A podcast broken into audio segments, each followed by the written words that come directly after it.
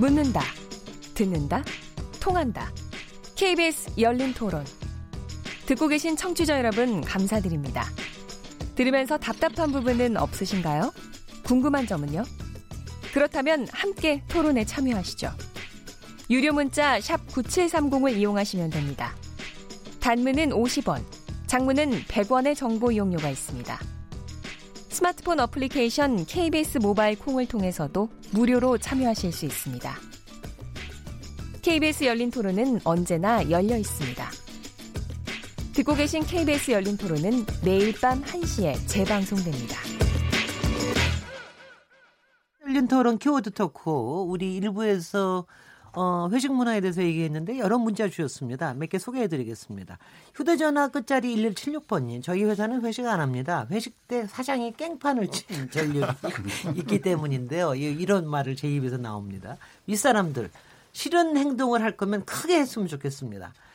회식 안 하니 너무 좋네요. 콩으로 의견 주신 황홍규 청취자님, 회식은 구시대 약속이라고 생각합니다. 저희 회사만 해도 업무의 연장선이라고 회식 참석시키는데 누가 업무 시간에 술 먹습니까? 앞, 앞뒤가 안 맞습니다. 이용욱 교수님. 휴대전화 끝자리 8663번 쓰시는 분입니다. 저희 회사는 야구 경기를 같이 보면서 맥주 한 잔 하는 것으로 회식을 대체합니다.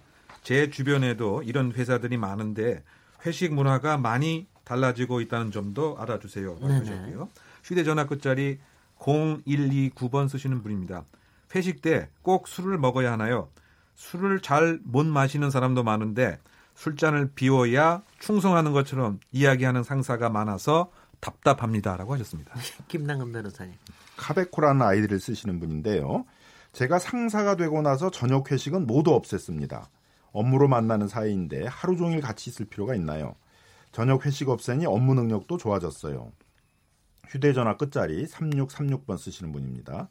저는 회식을 좋아하는데요. 술만 들어가면 딴 사람 되는 사람이 많아서 회식이 불편해질 때가 많습니다. 과도한 음주를 지양해야 합니다. 손정혜 변호사님? 네, 콩으로 의견 주신 새댁이라는 아이디를 쓰시는 분인데요. 술이 들어가면 행동이 풀어지기 마련인데요. 회식 자리에서는 오해 살 만한 행동 자체를 하지 말아야 합니다. 옛날 생각하면 다 성희롱에 걸립니다. 휴대전화 8051번 쓰시는 분입니다. 세대가 변하면 권력의 속성도 변하나요? 권력 지향적인 사회 분위기가 사라지지 않는 한 회식 문화는 달라지지 않을 것 같습니다. 네, 최영원 교수님. 네, 콩으로 의견 주신 별내동이란 아이디 쓰시는 분입니다. 회식은 간단하게 해야 됩니다. 맞습니다. 1차만 하고 끝낸다면 회식 자리 싫어하는 사람 많이 줄어들 겁니다.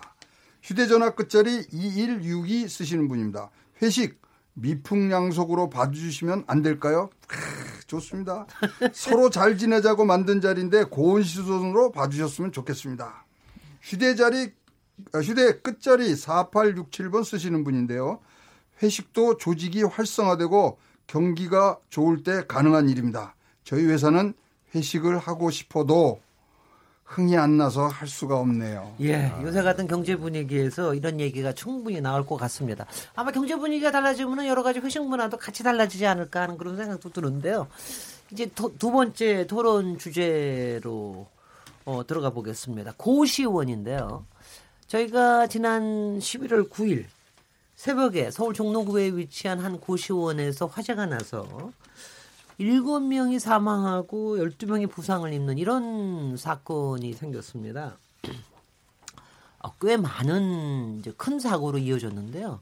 이렇게 큰 사고로 이어진 배경이 왜 이렇게 됐는지 김남 김남국 변호사님 잘 알고 계시죠? 왜 이렇게 됐습니까? 첫 번째는 이제 그 불이 났을 때 초동에 진압을 하는 장치가 스프링쿨러입니다. 근데 네네. 스프링쿨러가 이제 없었던 것이죠. 그러니까 불이 이제 금방 확산이 됐었고요. 또 하나는 이제 이게 칸막이를 다닥다닥다닥 붙여놓으니까 불이 이제 옮겨 붙기가 쉬웠던 거죠. 그리고 구조 자체가 이제 고시원은 또 창문이 없어요. 그러니까 창문이 있는 사람들은 또 창문을 통해서 피하거나 창문으로 연기가 빠져나가서 생명을 구했는데 그 창문이 있는 데하고 없는 데하고 또 한 5만 원 정도, 4만 원인가에 또 월세가 네. 차이가 있었답니다. 그래서 그 월세 4만 원을 못 내서 그 좀그 그 창문이 없는 그 칸에 살았던 그런 분들은 이제 이 사망에까지 이르게 되고 네. 이제 그랬던 것이죠. 그래서 고시원 자체가 이제 이 화재에 굉장히 취약한 시설이고 그래서 이제 서울시나 이런 데서도 이 화재에 취약한 고시원의 스프링쿨러 같은 것들을 이제 지원하는 그런 이제 행정들을 했었는데 여기에 있는 이제 이 건물 주인이 이 건물을 팔 예정이었기 때문에 네. 스프링쿨러를 설치해 주겠다고 하는데도 이제 거부를 했던 거죠. 네네. 서, 뭐 서울시에서 지원을 지원을 해주겠다고 해주겠다고 했는데. 이제 했는데도 그리고 네. 그 임차인 고시원 업주는 이제 빨리 위험하니까 이제 스프링쿨러 설치하겠다 그랬는데도 임대인이 이거 팔 건데 여기다가 스프링쿨러 설치하고 네. 하게 되면 더 팔기 어려워지는 거 아니냐 이제 그런 것 때문에 또 이제 거부를 했었다고 합니다. 그래서 네. 여러 가지 우리 사회에 있어서의 어떤 부조리들이 결합이 되면서 이러한 이제 대형 불, 그 사망 사고로 이어진 것이고요. 네. 무엇보다도 이제 고시원은 분명히 주거가 아니거든요. 네. 근데 이게 이제 비주거를 주거처럼 이제 쓰고 있는 우리의 어떤 이 아픈 현실들, 주거가 제대로 이 대도시에서 마련이 안 되다 보니까 네. 결국 주거가 아닌 곳에서 이 거주를 하는 한 37만 정도 되는 사람들이 있는데요. 이 사람들이 항상 이제 이런 위험에 지금 노정돼 있다는 것들이 이번 사고를 통해서 드러난 것입니다. 근데 그, 그 스프링클러 보면은 아니 그러니까 2009년에 스프링클러를 이제 설치해야겠다 하는 법률은 마련이 됐고 그런데 아직 못하는 데가 있으니까 서울시에서 지원해 주겠다.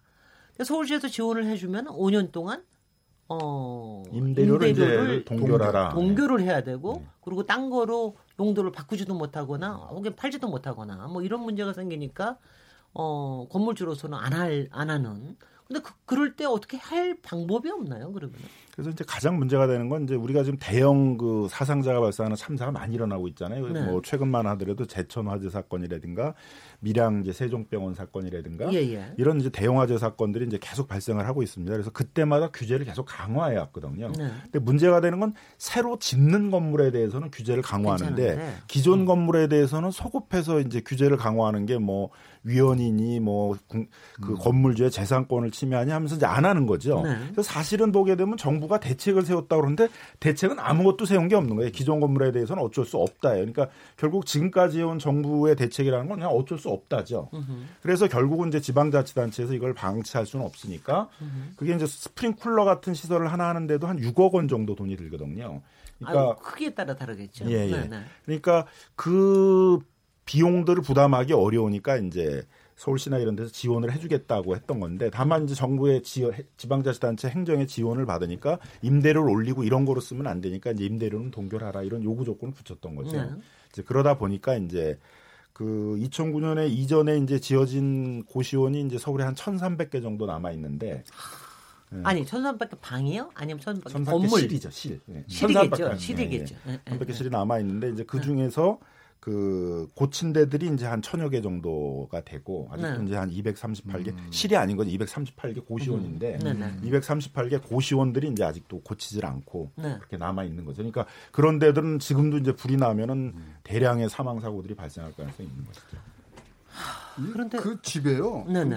저- 저게 있었대요. 최양욱 단독. 단독 경보형 감지기라고 해서 각 방마다 하나씩 있었고요. 네. 3층에는 그 자동 화재 탐지 설비가 있었는데 네. 두개 다 작동을 안 했대요. 네. 그 그것도 좀 이상하고 그럼 이런 거 다 진단을 뭐 분명히 받아서 했을 텐데 그런 게 좀 이 의아스럽고요. 지금 어떤 전문가가 내 뭐 오다 가다 들었는데 요새는 스프링클러 안 해도 된대요. 방마다 이 천장에다가 자동 확산 소화기가 있답니다. 네네. 그래서 그게 한 만 오천에서 만 팔천 원 정도 하는데 그걸 붙여놓으면 훨씬 낫겠네요. 예, 음흠. 75도에서 음흠. 11초 만에 다. 팍 터진대요. 음흠. 그래서 큰 돈도 안 들어가는데 이거를 왜 못했는지에 대해서 굉장히 비난을 근데, 하시더라고요. 근데 그것도 그건 아셔야 됩니다. 그 초기 한 10초 정도밖에는 시간 그때 딱 잡지 못하면은 아. 그냥 퍼집니다. 아, 그렇습니까? 네네. 소화기라는 게 그렇게 맘. 아, 제가 또 네네. 전문가 앞에서 또이 아는 척을 했네요, 제가. 네네. 네, 그래서 그러니까 스프링클러는 계속해서 물을 자, 물 계속 물을 나오는 나오는 거고요. 거기 때문에 뭐 이런 부분이 있는데 이용혁 교수님. 그러니까 네. 지금 이제 이 화재로 인해서 이제 이재민을 안전한 곳으로 옮겨놓고 봤더니 음흠. 그 비슷한 고시원에서도 여전히 스프링쿨러가 없는 곳이었다. 그렇죠. 이제 그러다 보니까 지금 아까 이 천한 200개 정도 중에서 1000개 정도는 여전히 스프링쿨러가 이제 없는 이제 이런 상태라고 하는 거죠. 그러니까 이게 그 소위 말해서 곳곳에 스프링클러 없는 것이 보통이다. 이게 이렇게 봐야 될 것 같고요. 네네. 아무래도 그것이 결국 이제 수익 구조하고 이제 연관이 되어 있지 않는가. 서울시에서 그렇게 스프링클러 설치한다라고 해도 만약에 스프링클러 설치하려고 한, 한다면 공간도 새롭게 또 확보를 해야 되고 물탱크도 넣어야 되고 그럼요. 배관도 보통- 넣어야 된다고 한다면. 그렇지 않습니까? 그러면 그 그건 거꾸로 보게 되면 그 실 자체가 사- 소- 소- 솔직히 그 임대료를 더 받게 되는 수익 구조가 더 생기는 것이 줄어들게 된다고 하는 이런 것하고 이제 관련이 있었던 것은 아닌가. 네. 결국은 유역을 하게 되면은 안전보다는 수익을 더 우선시 했기 때문에 이번 사고도 그것이 하나의 원인이 아니었던가 이렇게 생각이 되는 것이고요. 네. 그 정확한 뭐 화재 원인은 한 일일이 있으면 이제 나올 것 같은데 어쨌든 300그 1호 실에서 그 전기 기구가 불이 이렇게 붙어서 그것을 끌려고 했던 상태에서 무엇인가 지금 원인이 된 것은 아닌가 이렇게 보고 있는 것 같은데요. 네. 그것도 결국은 이 단열재 또는 그 방 자체를 과연 어떠한 불에 에, 강하게 버틸 수 있는 것을 했는 것인지 그렇지 않고 있는 상태에서 불이 생기다 보니까 출입구 쪽에 불이 계속 예, 생기다 보니까 유독거스가 생기고 그쪽으로 못 당하는 예 탈출할 수 있는 이런 시간 자체가 또 없었던 것 같고요 구조적으로도 이게 그 방과 방 사이가 그야말로 벌집처럼 이렇게 다닥다닥다닥 이렇게 돼 있더라고요. 그러니까 창문 주변으로 방 쫙 있고 네. 가운데 아예 복도가 있어가지고 복도에 또 다닥다닥 이제 그 방으로 나눠 놓으니까 음.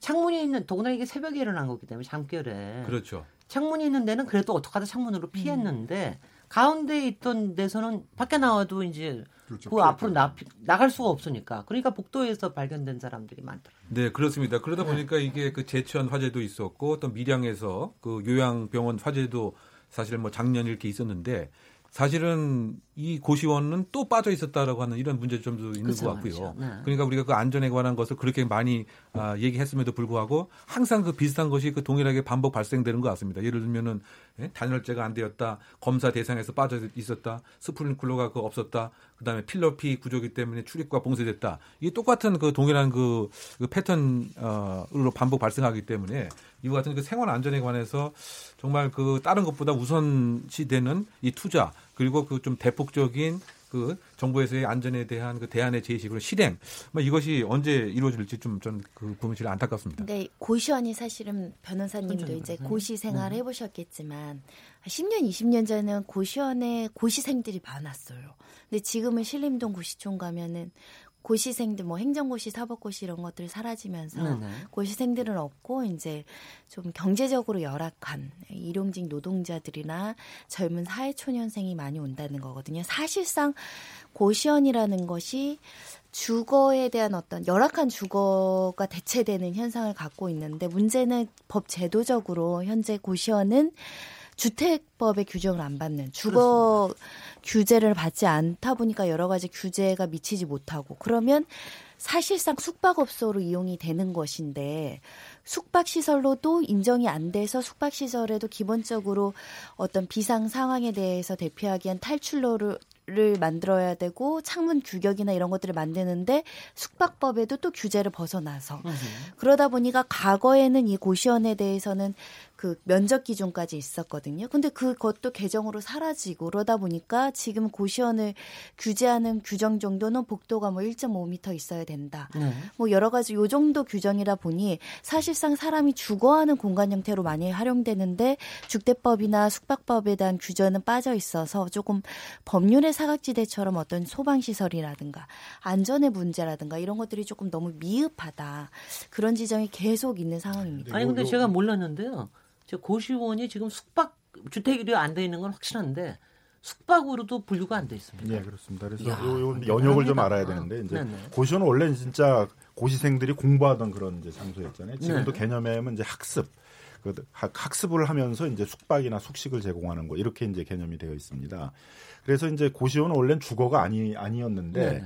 이명박 정부가 굉장히 이제 실용적인 행정을 하던 정부잖아요. 주택이 굉장히 모자른데 주택을 공급하는데 어려운 사람들은 고시원이라도 그거를 주거로 쓰겠다고 그러는데 그걸 왜 안 하냐 그래서 그걸 준주택이라고 양성화를 해줬어요. 아, 그러다 보니까 그래요? 많을 때는 한 45만까지 이제 고시원에 거주를 했는데 지금 줄어가지고 한 37만 정도가 거기에 으흠. 거주를 하고 있습니다. 그러니까 비거주 중에서는 굉장히 이제 거주율이 많은 그런 게 됐죠. 네네. 그래서 이제 없애기도 굉장히 어려워진 상태예요. 굉장히 많아져가지고. 근데 그 뒤에는 이제 이게 어떻게 주거가 될 수가 있냐, 주택이 될 수 있냐 그래서 준주택에서 이제 빠졌어요. 네. 그래서 지금은 이제 주택은 아닌 거죠. 네. 주거용으로 쓸 수는 없는 건데 기존에 소급해서 규율을 할 수는 없으니까 기존 것들은 그냥 계속 주거용으로 네. 쓸수 있게 지금 남아 있는 상태인데 그렇다고 이게 또 숙박 시설이냐 그럼 숙박 시설로 할 때는 숙박 시설로 신고를 해야 되고 네, 네. 그거에 대한 이제 화재 시설이나 이런 거에 적용을 받아야 되는데 또 그것도 아니었던 음흠. 거죠. 그러니까 이제 완전히 사각지대에 있었어 가지고 그래서 이제 2009년도에 이제 다중이용업 안전관리에 관한 특별법을 개정을 하면서 네. 이걸 다중 이용업 시설에 집어넣은 거죠. 다중 이용업소는 말이 네, 되는 그러니까 것 다른. 사람 마- 다수의 사람들이 영업을 이용해서 이용을 하고 화재 등의 우려가 이제 많은 곳 이게 다중 이용업인데 네. 고시원도 결국 그런 거에 해당된다 그래서 집어넣어서 2009년서부터는 이제 스프링 간이 스프링클러 시설 같은 것들을 설치하게 하고 기본적인 이제 소방 안전 시설들을 설치하게 했는데 네. 역시 또 문제가 되는 건 기존에 지은 것들에 대해서는 또 소급해서 적용을 하게 되면 기존에 있는 건물주에 대한 어떤 그 재산권 같은 걸 침해한다 그래서 이제 또 안 된 거죠. 그래서 지난 이제 제천 화재하고 밀양 화재가 생기면서 뭐 저도 이제 국토부 관행혁신위에 참여를 했었습니다만은 거기에서 이제 기존 건축물에 대한 안전 대책을 세우자. 그랬더니 또 공무원들이 대부분이 이제 아, 신규 주택에 대한 규제를 강화하겠다. 그래서 그건 되는데 그럼 문제는 화재는 전부 다 기존 주택에서 생기는데 그걸 안 하면 어떡하냐. 네. 근데 그건 못 하겠다. 기- 국민의 재산권을 소급해서 제한하는 게 되는데 저항이 많을 것 같다. 그래서 이제 방법은 제가 보기에는 일정한 유예 기간을 주고 5년, 10년을 주고 네. 그다음에 이제 정부가 지원을 해줘야죠. 그래도 화재 시설이나 이런 걸 갖추는 거에 대해서 서울시에서 하고 있듯이 네. 지원을 해주고 그거를 안 했을 때는 이제 그 다음엔 좀 제재를 가할 수 있는 그런 거를 만들든가 아니면은 이제 화재 안전 등급을 만들자. 그래서 화재 안전에 취약한 데들은 이제 거기 들어가는 임차인이나 거주하거나 이용하는 사람들에게 여기 알려준다. 화재 안전이 뭐 D등급밖에 안 돼서 화재에 상당히 주의하셔야 됩니다 같은 것들을 알아서 본인들이 이제 스스로 화재나 이런 거에 대해서 대비할 수 있도록 하자. 네. 그런 얘기가 오갔습니다만 네. 또 이제 결국은 다 흐지부지 돼버렸습니다. 가장 또 언제였습니까? 네? 그게 언제였습니까? 그게 이제 한 6개월 전쯤에 논의를 예. 했는데 다 이제 네. 그리고. 지금 고시원이나 고시원이랑 비슷하게 좀 변호사님? 그게 네. 또 가장 문제가 되는 게 방조객이에요. 방조객이 고시원도 처음에 신고하고 이럴 때는 한 네 개 정도 이렇게 신고를 했다가 최초 도면하고 수정해서 계속 벽을 세워서 그러니까 임대료 더 많이 받기 위해서 방조객이 하는 형식. 그리고 원룸 그거, 같은 그거 경우도 뭐 할 때는 다 무슨 샌드위치 패널이나 이런 걸 하니까 예, 불잘다 붙고. 불에 네. 가연성 소재가 많고 원룸 네. 같은 경우도 고시원으로 등록하고 원룸으로 업종 변경해서 사용하면서 또 방조객이 하는 거예요. 네. 그러니까 방조객기들이 복도도 좁아지고 밀접해 있고 말씀하신 것처럼 그 소재 자체가 화재에 취약한 소재를 쓰는데 또 고시원이나 이런 부분들로 신고를 하다 보니까 규제는 또 비켜 나가서 안전에 굉장히 취약한데 네. 이 방조객이 부분도 어, 예를 들면 고시원 같은 경우는 처벌할 수 있는 근거가 없다는 겁니다. 원룸이나 이런 것들은 처벌 규정도 있고 이행강제금도 부과할 수 있는데 근데 또 이행강제금을 부과한다고 하더라도 벌어들이는 수익이 1년 수익을 비교해 보면 이행강제금 내는 게 훨씬 더 효과적이어서 또 이행강제금 맞으면서 쪼개기 원룸으로 영업을 계속하고 있다라고 해서 지금 규제를 만들어도 실제로 실효성이 없고 또 규제가 없는 사각지대의 원룸과 또 이 고시원의 문제가 있어서 주거 빈곤 문제가 굉장히 심각하다. 이번에도 돌아가신 분 중 일곱 명 중에 네명이 기초생활 수급자더라고요. 네, 그러니까 근데 뭐 제가 듣기에는 지금 이제 이제 37만으로 줄였다 고 그러지만 이 정도 방에 살 수 있는 거에 감사하시는 분들도 많다 고 그러더라고요. 그러니까 일용직 하시는 적어도 몸이 좀 건강하고 이러신 분들은 이게 상대적으로 싸기 때문에 여기서 그래도 그래도 정말 따뜻하게 여기 바람 피하고 있을 수 있다. 비 피하고 있을 수 있는 것만 하더라도 고마워하는 사람도 굉장히 많다. 어떻습니까? 근데 이런 사람들을 어떻게 해야 됩니까?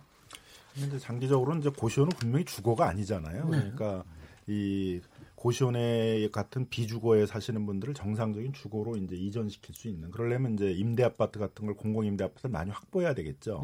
그런 노력을 해야 되는데 최근에 이제 특히 이제 아쉬웠던 게 한 다섯 개 구청장들이 우리 구에서는 매입 임대 아파트를 하지 말라고 서울시에 이렇게 요구하는 그런 걸 했었어요.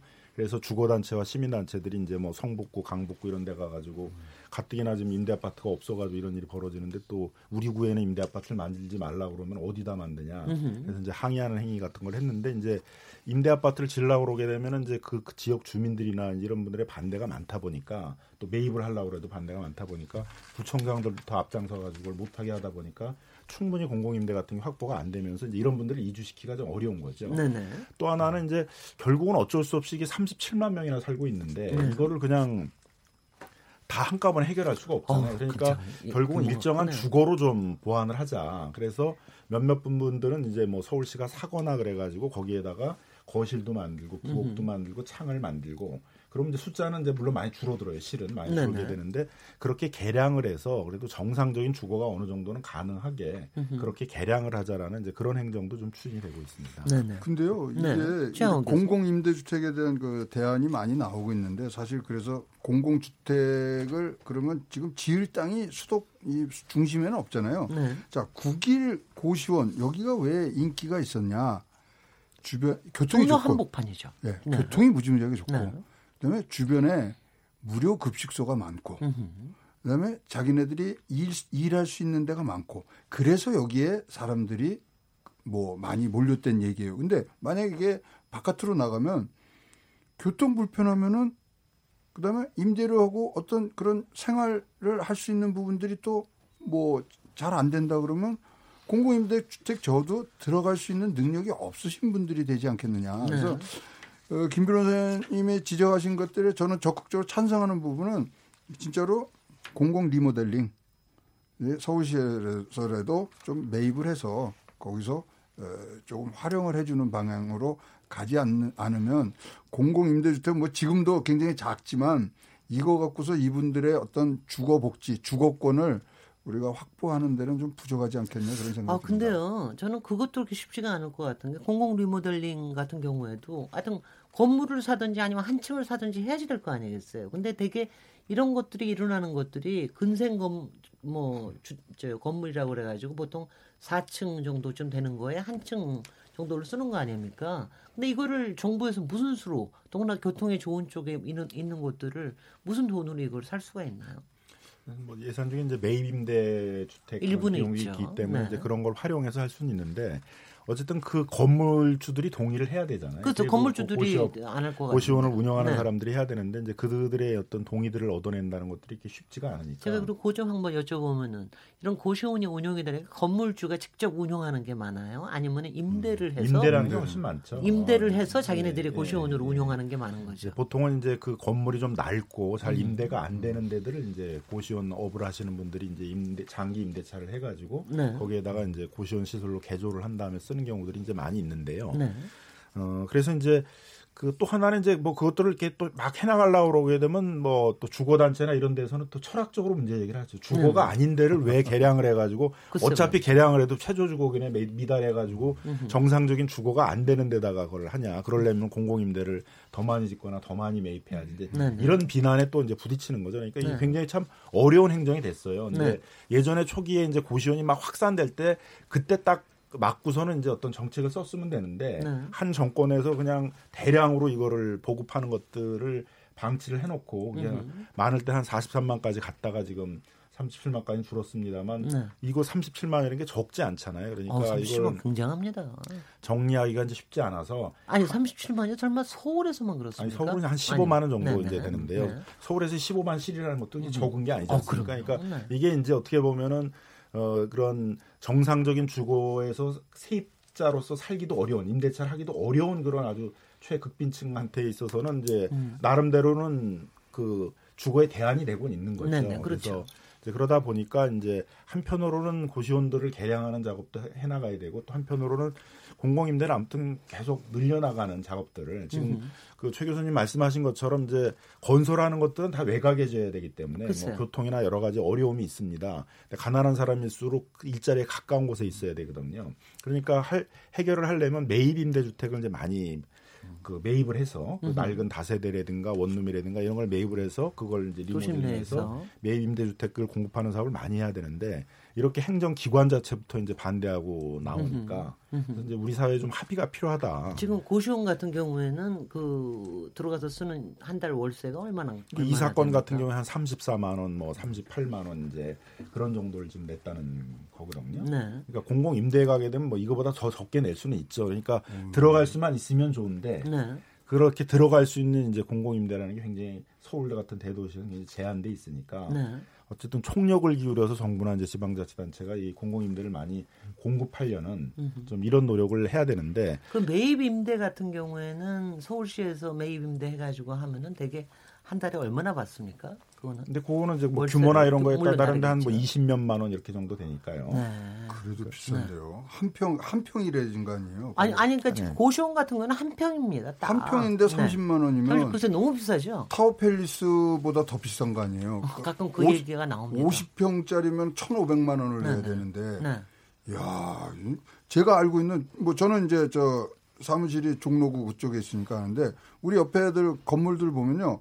어 뭐 임대료 써 있는 거 보면은 뭐 6만 5천 원에 뭐 관리비 뭐 3, 4만 원 그래서 10만 원을 넘어가지 않았다고 생각을 하거든요. 네.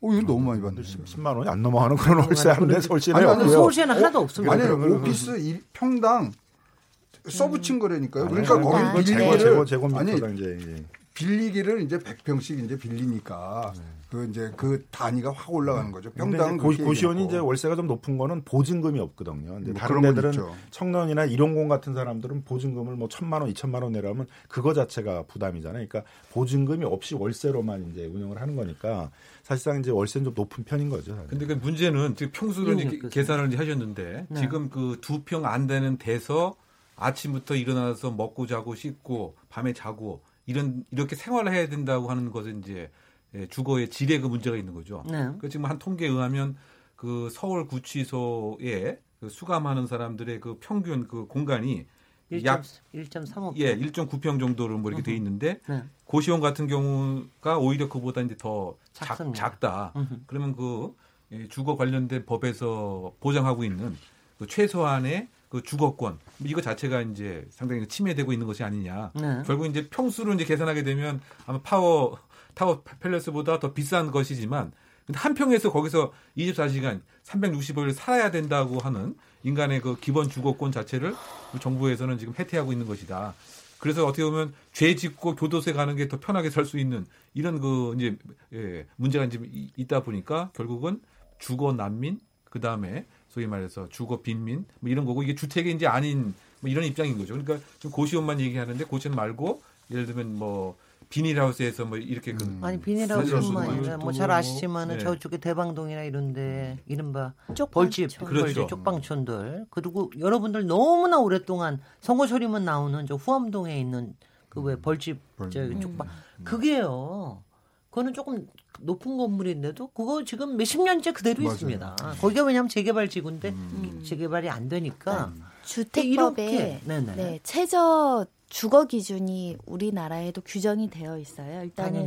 그 평수만 따지면 14 제곱미터, 그러니까 음. 4.2평 남짓이 음. 최저로 1인 가구가 그 보유 의무적으로 확보해야 되는 그 면적이라고 이제 보시면 될 것 같은데 과거에 이 고시원도 면적 기준이 있었어요. 6제곱미터에서 12제곱미터 이하. 음. 그러니까 적어도 6제곱미터면은 두 평은 안 되지만 1.7평은 돼야 된다. 네네. 근데 이 규정이 그 규제 철폐해야 된다라고 해서 지난 정권에 없어지면서 지금 1평짜리가 나오고 네네. 1.5평짜리가 나오는 건데 예전에 교도소에서 수감하면서 이제 그 독방은 아니고 단체로 이제 기거하는 방에서 1.7 제곱미터를 어 그 생활하지 못하게 한다. 이건 인격권 침해다라고 해서 헌법 소원 내신 분이 있거든요. 그래서 과밀 수용에 대해서 실제로 민사 소송까지 가서 위자료를 받으신 분이 있어요.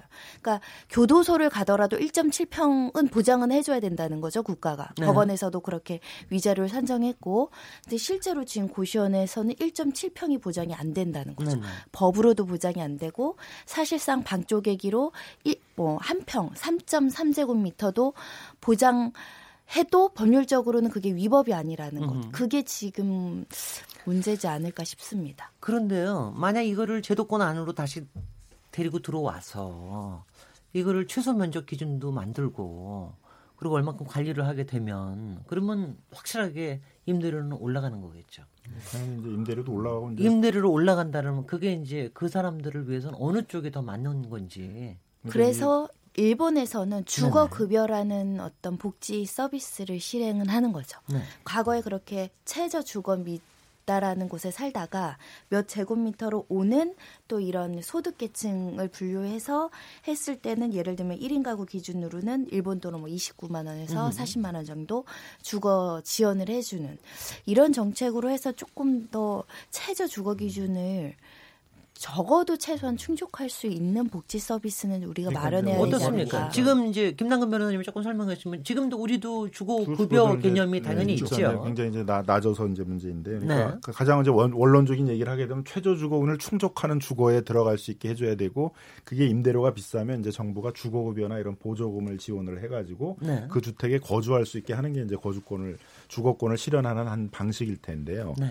어쨌든 이제 현실의 문제에 부딪히고 있는 거죠. 그런 주거들을 정부나 지방자치단체가 충분히 확보하고 있지 못하다. 최저주거금을 충족할 수 있는 그러다 보니까 사각지대에서 소위 이제 비주거들이 주거로 많이 활용되는 뭐 이제 이 고시원뿐만이 아니라 뭐 옥탑방, 지하셋방, 비닐하우스 통계적으로 보면 동굴에 지금 거주하는 사람들도 한 맞아요. 2천 가구 정도가 음. 있다고 지금 그렇게 돼 있습니다 우리나라에 그래서 이 비주거에 사시는 분들이 굉장히 지금 많은 거죠 정상적인 주거가 아닌 곳에 그러니까 뭐 결국은 큰 길게 본 정책으로 보게 되면은 그런 정상적인 주거가 되는 최저 주거 기준이 축정되는 공공 임대주택이나 이런 것들을 충분히 확보해서 거기로 이전해 가게 하고 공공 임대주택에서 받는 최소한의 그 임대료도 어려운 사람들한테는 주거급여나 이런 것들을 통해서 보존해주는 그런 정책을 이제 써야 되는 것인데요.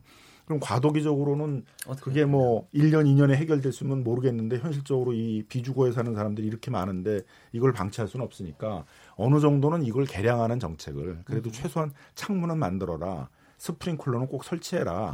이런 정도의 어, 뭐 하다못해 이제 거실이나 주- 그 부엌 같은 시설 같은 것들은 갖춰라 하는 그런 것들은 좀 유도해야 되지 않을까 이렇게 생각이 들고요. 그렇지 않겠어요? 그렇다면 영국 케이스가 참 좋은 것 같으네요. 영국 그 HMO 아시죠? 네. 그이 여러 가구가 혼합돼서 살 수 있는 거기서 이 그거 이 할 때 뭐 지원금도 좋지만 다섯 명 이상이 될, 될 때는 허가 라이센스를 꼭 받도록 했죠. 라이센스를 주기 위해서는 우리가 나가서 봐야 되거든요. 그럼 그런 것들이 있는지 없는지 이런 것들을 다 충족을 했을 때 라이센스를 주고 그러면 그것으로 또 뭐 임대업 사업을 할 수 있게 그런 제도적인 어떤 어, 부분과 또이 그런 집의 확보 그러므로 해서 주거 복지 주거권이 조금 더 더 나갈 수 있는 거 아니냐 그래서 라이센스 방법 괜찮을 것 같은데요. 우리 이제 네, 최 교수님. 얘기가 이제 딱 네. 이제 그, 그 얘기인데요. 그러니까 지금 계속 정부는 큰 화재가 날 때마다 대책을 마련해왔다고 그렇게 주장을 해요. 네. 근데 또, 또 화재가 또 나서 많이 죽는단 말이에요. 그럼 무슨 대책을 마련했는데 또 발생하냐 음. 그러면 결국 계속 앞으로 신규로 짓는 주택에 대해서는 계속 기준을 강화했다는 거예요. 근데 음. 기존 주택은 규제할 수가 없어서 계속 방치를 하고 있다는 거잖아요. 그러니까 최 교수님 얘기처럼 한 5년에서 한 그 정도 유예 기간을 주고 그때까지 그 시설을 갖춰라. 그리고 그 그때부터는 이제 라이센스로 가는 거죠. 그래서 그걸 못 갖췄으면 이제 못 하게 만들고 그, 그 라이센스를 갖춘 최소한의 어떤 소방 시설이라든가 그런 안전 기준을 갖춘 데들만 고시원 영업을 하게 한다든가 네. 그렇게 가야 되는 거죠. 아니 지금 그 말씀이 굉장히 현실적으로는 들리는 게 솔직히는 지금도 매입 임대 주택 같은 거를 음. 할 때요. 어, 굉장히 거부감도 있고 그렇지만 이제 부지런히 만들고 거기서도 공동으로 같이 살 수 있는 것들을 맞아요, 꽤 맞아요. 많이 만들고 그러니까요. 있습니다. 그러니까 한 채에서 한 사람이 사는 게 아니라 음. 여러 사람들이 좀 같이 모여 살면은 조금 음. 주거비를 나눌 수가 그렇죠. 있으니까. 근데 그게 하여튼 속도가 무지 느립니다. 가요? 그거. 네네. 그리고 왜냐 그걸 주- 공급하는데 속도가 너무너무 느려서 그래서 이제 그거를 다 기다릴 수는 없고 지금 김남근 변호사님이 얘기하신 대로 어느 정도의 시- 기간 유예를 두고 여러 조건을 어 규제를 하고 그리고 그게 안 될 때는 그야말로 그 아까 얘기하는 위험 등급 같은 거를 여기 거주민들한테 알릴 수 있게끔 하는 이런 것들이 굉장히 필요한 게 아닌가 하는 생각이 드는데요. 근데 이거 의외로 쉬울 수가 있어요. 왜냐하면 이거 고시원을 이제 건물주가 하는 사람도 있겠지만 대개. 임대 해서 하면은 세무서에 신고를 해야 되거든요. 네. 임대업 신고를. 네. 그럼 거기서부터 분명히 이 행정과의 접점이 벌써 생겼기 때문에 네. 거기서부터 뭐 다섯 명인가 뭔가 한 거 면허 주기는 굉장히 뭐 아 저는 뭐 그거는 생각하는데 생각합니다. 규제를 들어가기 시작을 하면 많은 경우가 사라지거나 또 없어지거나 이럴 가능성이 있어서 여러 가지가 조심스러울 겁니다. 제가 조금 문자를 소개를 해드리겠습니다. 어, 이 과제에 대한 건데요. 이거, 이거 보십시오. 휴대전화 끝자리 5478번님. 서울시가 스프링클러 지원 사업을 한다는데 그래도 세입자들에겐 도움이 안 될 것 같습니다. 아마 스프링클러 설치했다고 옵션으로 월세를 더 받을 거예요. 이게 이제 현실의 현실이네요. 이게 현실의 정글 같은 시장의 현실이거든요. 7300번님. 고시원이 주거 빈곤층의 거주 공간으로 변질된 게 가장 큰 문제입니다. 공공 임대주택을 늘리고 고시원 운영 목적을 제한해야 합니다. 그래서 원칙적으로는 맞는데요. 5336번님. 사유재산을 침해한다는 이유로 화재 예방 시설을 소급 적용하지 못한다는데 그런 시각부터 고쳐야 합니다. 건물주가 돈을 벌려면 화재 예방 시설을 갖추고 임대하게 법으로 강제해야 합니다. 안전이 최우선 가치여야 합니다. 6706번님. 공공임대주택 공급이 쉽지 않은데 아파트를 고집하지 않아도 말고 집 크기가 작아도 수량이 많았으면 좋겠습니다. 이런 심정이 충분히 이해가 갑니다. 제가 한 가지 여쭤보면은요. 이번에 18명의 인명피해가 발생했는데 법적으로 책임질 사람이 없다. 이건 무슨 얘기입니까? 그러니까 크게 형사적인 문제하고 이제 민사적인 문제는 다른 건데 일단 네. 형사적으로는 실화에 관한 법률에 의해서 이제 실화 그 부분에 대한 이제 처벌을 받으려면 어떻게 해서 불이 났는지가 규명이 돼야 되잖아요. 네.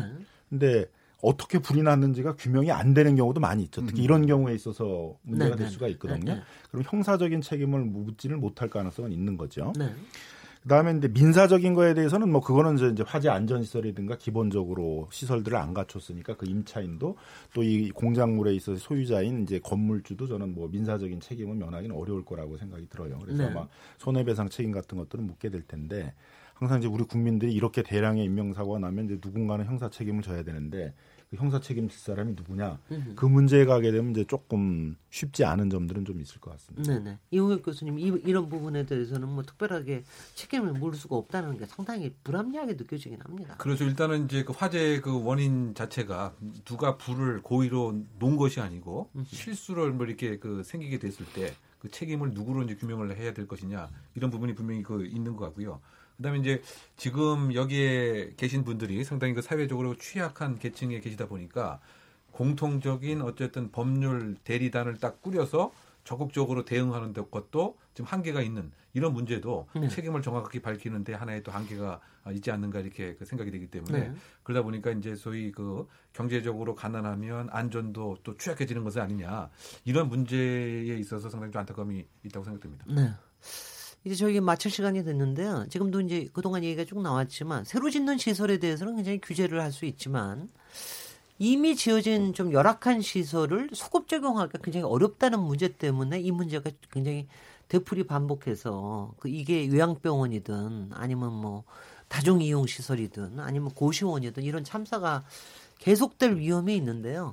그래도 이런 위험을 좀 줄이려면 어떤 노력을 해야 되는지 한 3, 40, 40초 정도씩 한번 말씀해 주시기 바랍니다.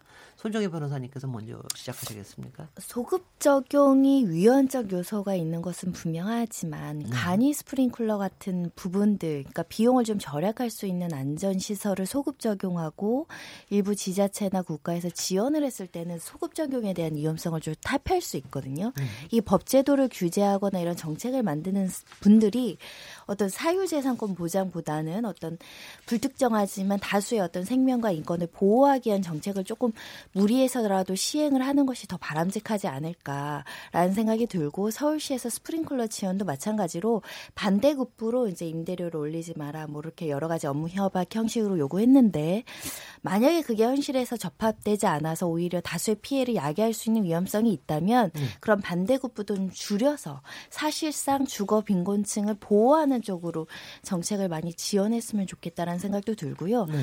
현재 가장 먼저 굳혀야 될 것은 저는 고시원의 그 최저 주거 기준 폐지한 거 그거는 음. 다시 살려야 될 것 같습니다. 음. 그래야지 새로 고시원을 어, 영업하려는 분들은 그래도 어느 정도의 최소한 기준은 마련해서 만들 텐데 그런 규, 규제마저 사라진다고 한다면 정말 계속 이런 상황으로 늘어난다라는 거기 때문에 그런 부분들은 좀 신경 써야 될 것 같습니다. 네, 최양호 교수. 네, 이제 이게 주택 정책인데요. 저희가 주택 정책하면 주택 가격만이 단줄 알았습니다. 그래서 신문에 보면 매일 대서특필이 되고 그러는데 사실 주택 정책 중에 제일 중요한 부분이 또 이런 주거권과 주택 복지라고 생각을 하거든요. 그래서 어 지금 보면 우리가 어 이렇게 얘기를 하면서도 아 근데 이 주택 복지에 대해서 우리가 어떤 원칙과 기준이 있지? 이런 것들에 대해서 사실 확 와닿는 게 없고 어 지금 뭐 소급 적응 뭐 이런 등등 얘기를 하면서도 조금 뭐 저 자신도 조금 자잘 모르는 듯한 하거든요. 그래서 네. 어, 어떻게든 간에 하여튼 주거권 이건 인권하고 바로 직결이 되는 부분이니까 원칙과 어떤 제도의 그런 방향성을 빨리 좀 확립을 해서 그 방향에 일관되게 좀 진행을 해주셨으면 좋겠습니다. 네, 이용익 교수.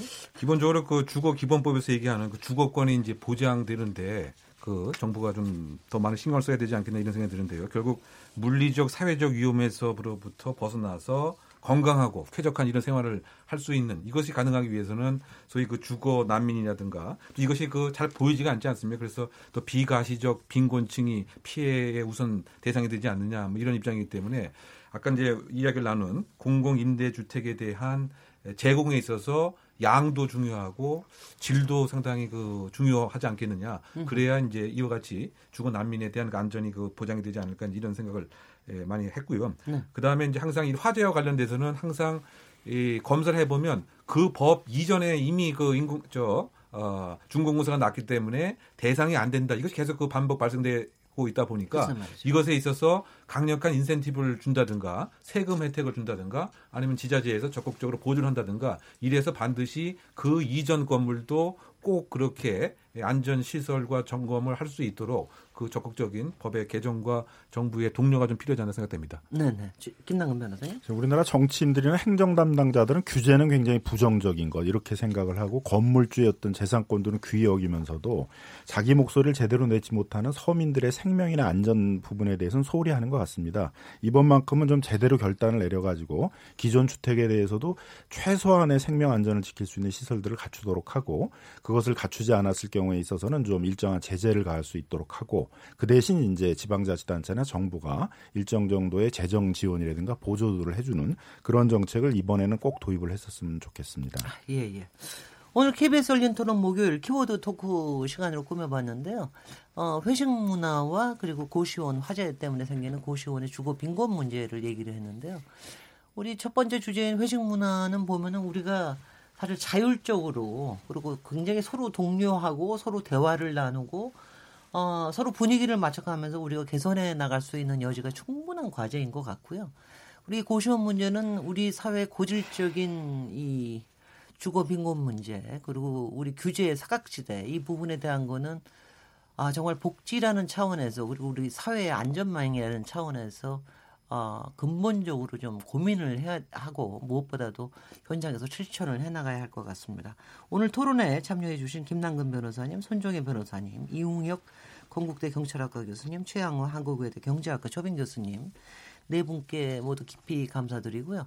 저는 오늘 토론 마치고 내일 7시 20분에 다시 돌아오도록 하겠습니다. 오늘 감사합니다. 네, 오늘 감사합니다. 수고하셨습니다. 네. 고맙습니다.